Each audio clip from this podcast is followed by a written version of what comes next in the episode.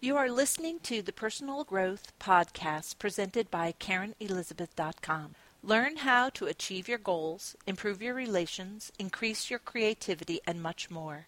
For a complete listing of the Caryn Elizabeth podcasts with links to subscribe, please visit our website at CarynElizabeth.com forward slash podcast. That's C A R Y N elizabeth.com forward slash podcast. Thank you for listening. The deeper you love yourself, the more the universe will affirm your worth. Then you can enjoy a lifelong love affair that brings you the richest fulfillment from inside out. Alan Cohen. Today, this quote triggered in me so many thoughts and I wanted to share some of those with you. Many of us are raised in church, and in church we are taught to love God with all of your heart and love your neighbor as yourself. And I will tell you that I never learned that second part of loving your neighbor as you love yourself. I thought I'm supposed to love my neighbor, but I didn't know that I needed to love myself. So, what does that mean? What does it mean to love yourself? Does it mean to buy yourself all kinds of gifts? Does it mean to be selfish and do all kinds of things that uh, you want to do? You see, these things, while loving yourself and giving them to yourself, may be good short term, and many of us do them short term. But to truly love oneself means that we think long term. We think about what we want out of life. We think about our goals. We think about the plan for our life. So, how can we plan our life? And how can we make it what it is we want? As kids, I mean, we're not thinking about these things. We're thinking about just moment to moment, having fun. And many times, we're not really loving ourselves. We're loving the things that others can do for us. We're selfish because we are trying to figure it out. We're trying to learn what is the right thing to do.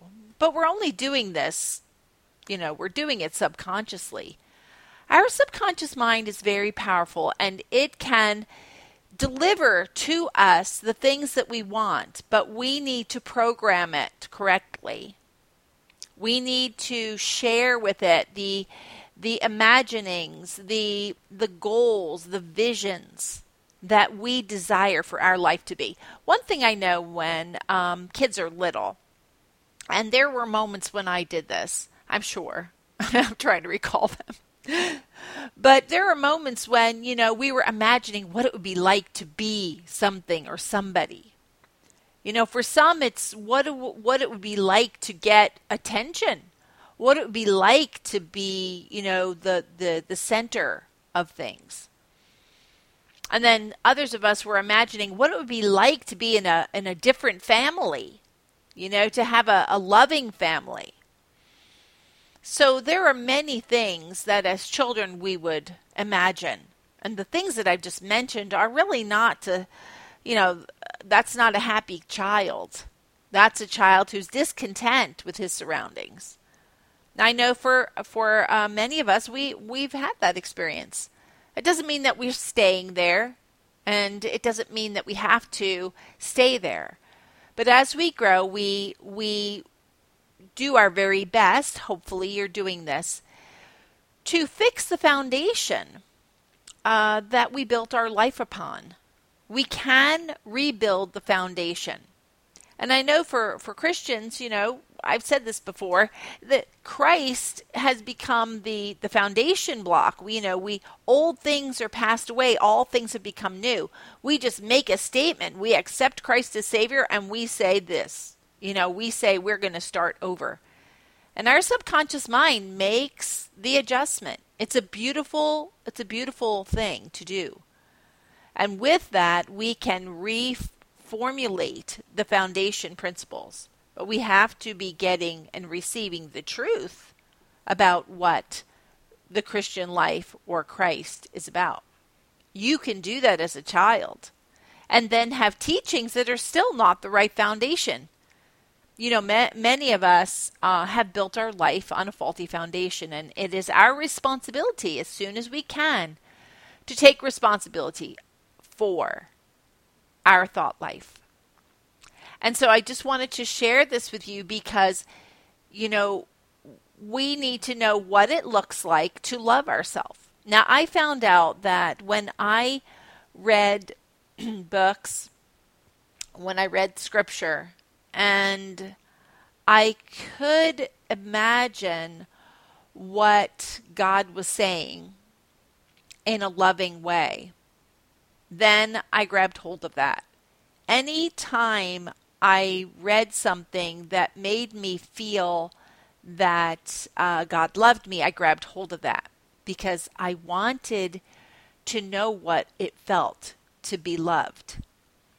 And as I read other books, I read books like um, The Bride by Rhonda Calhoun, a great book that explains the the uh, story of the Song of Solomon in a bride relationship with you know that really for a woman it made sense. It, it's you know we as women okay we women you men excluded here some of you can identify but you know we women have a uh, a desire for love that's a certain way. You know it's a certain kind of love. And and that book really helped me.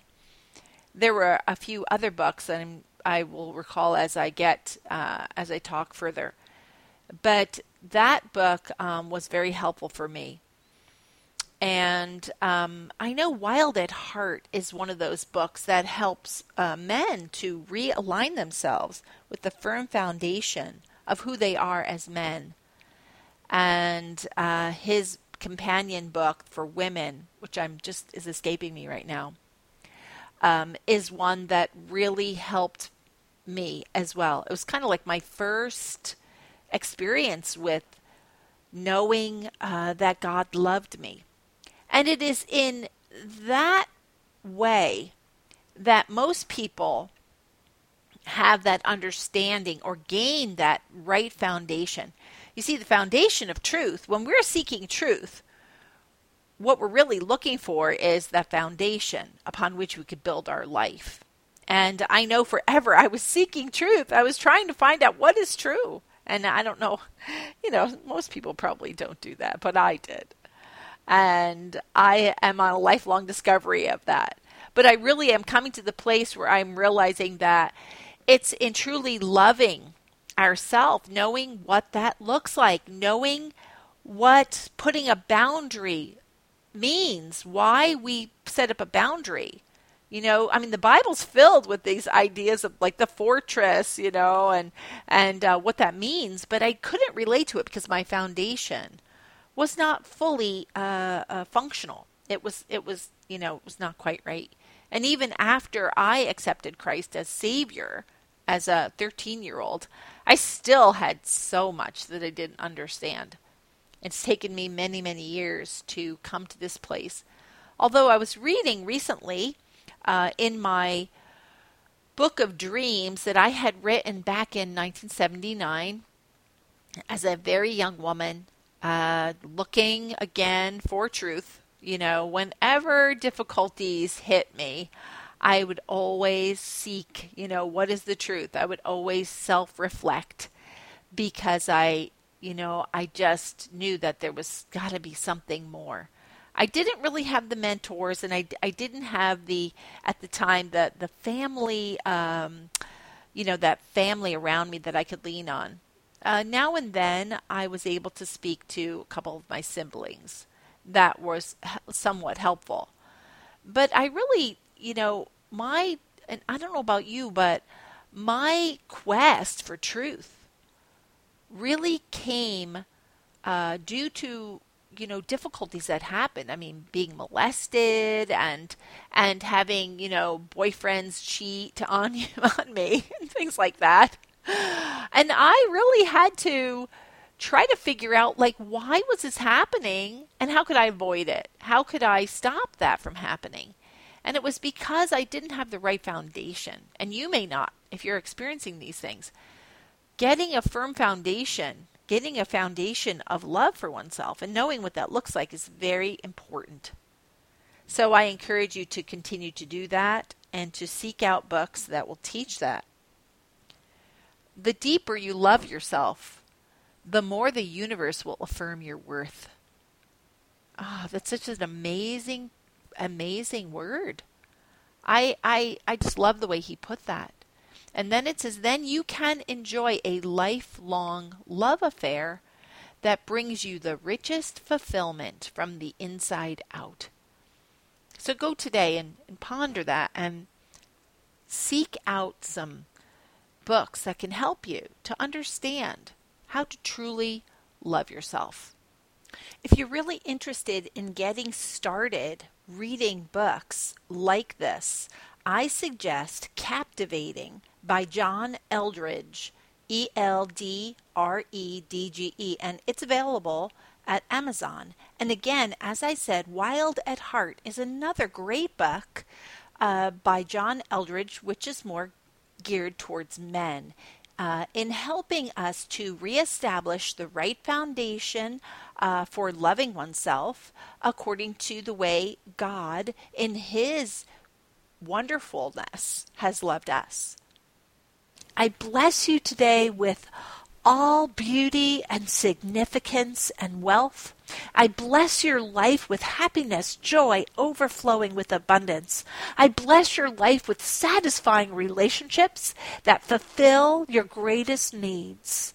Be blessed today with all the blessings there are in the universe for your health, for your wealth, and for your well being. This is Caryn Elizabeth.